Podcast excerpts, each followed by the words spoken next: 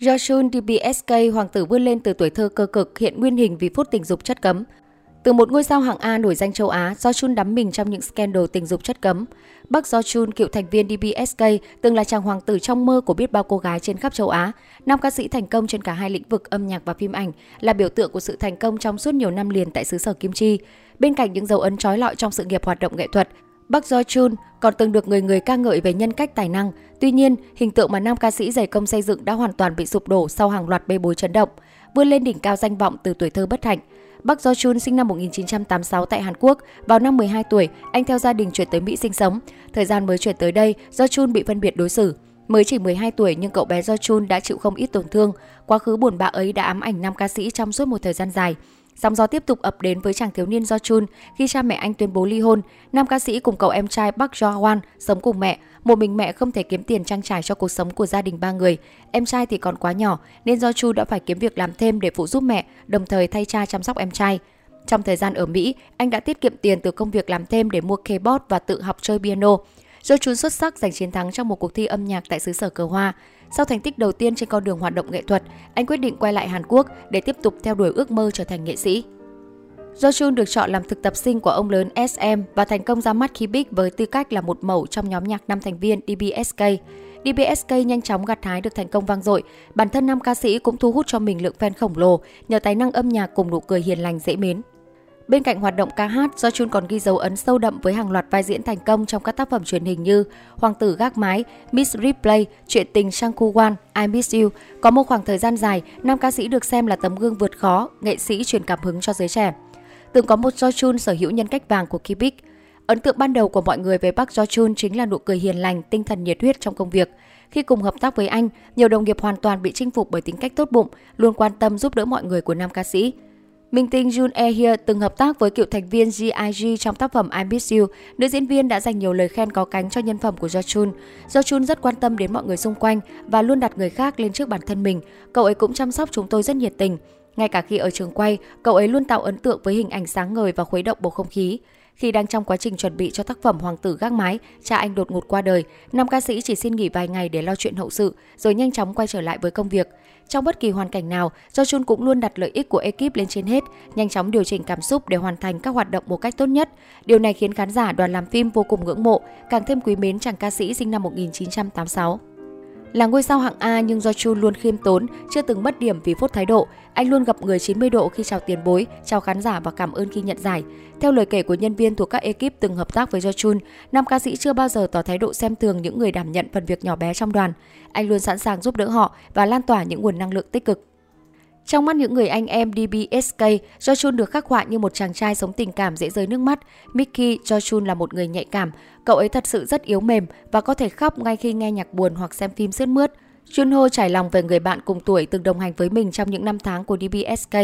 Từ hàng loạt chia sẻ của đồng nghiệp cùng những sự việc được tận mắt chứng kiến, đã có khoảng thời gian dài, công chúng tin tưởng rằng Jo Chun sở hữu nhân cách vàng đáng ngưỡng mộ. Hình tượng bị sụp đổ hoàn toàn sau hàng loạt bê bối kinh thiên động địa. Năm 2016, mở đầu cho khoảng thời gian đen tối trong sự nghiệp Jo Chun, bốn người phụ nữ lần lượt tố cáo nam ca sĩ tấn công tình dục họ. Sau vài tháng ồn ào, anh được phán quyết vô tội với cả bốn cáo buộc xâm hại. Tờ Yonhap News dẫn lời cảnh sát rất khó để xác định được có hay không hành vi bạo lực hay đe dọa từ lời khai của các phía bao gồm Jo Chun, bốn người phụ nữ cáo buộc. Tuy nhiên, Jo Chun vẫn bị cảnh sát quận Gangnam kết luận có hành vi gạ gẫm mua dâm bốn đối tượng kể trên. Do Chun đã đệ đơn kiện ngược lại người phụ nữ A vì tội vu khống. Tuy nhiên anh đã thua kiện. Tháng 12 2018, người phụ nữ này đã đệ đơn lên tòa án yêu cầu Park Do Chun bồi thường và tòa án đã yêu cầu nam ca sĩ đền bù cho nạn nhân 50 triệu won, khoảng 1 tỷ đồng. Nhảy mãi không trả, nhưng cuối cùng nam ca sĩ vẫn phải hoàn thành nghĩa vụ đền bù vào năm 2020.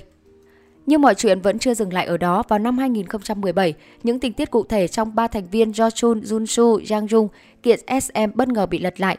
Còn nhớ hồi năm 2009, ba Mỹ Nam nói trên đã đồng loạt kiện SM đòi thanh lý hợp đồng vì không thể chịu đựng được bản hợp đồng nô lệ do ông lớn này soạn ra. Vào thời điểm đó, Công chúng đứng về phía ba thành viên GIG lên án SM mạnh mẽ. Tuy nhiên đến năm 2017, mọi người lại ngã ngửa vì nhiều thông tin cho thấy vốn không hề tồn tại bản hợp đồng nô lệ như GIG đã đề cập. Vụ kiện đã đi đến hồi kết với phán quyết từ tòa án rằng SM Entertainment phải bồi thường cho các thành viên GIG một khoản tiền là 650 triệu won, tương đương 13,1 tỷ đồng.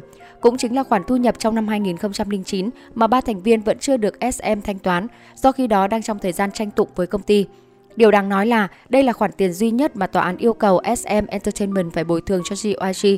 Toàn bộ những quá buộc của nhóm liên quan tới hợp đồng nô lệ hay tỷ lệ phân chia thu nhập bất công với số tiền đòi bồi thường lên tới khoảng 4,3 tỷ won, tương đương 87 tỷ đồng đều không được tòa án thông qua.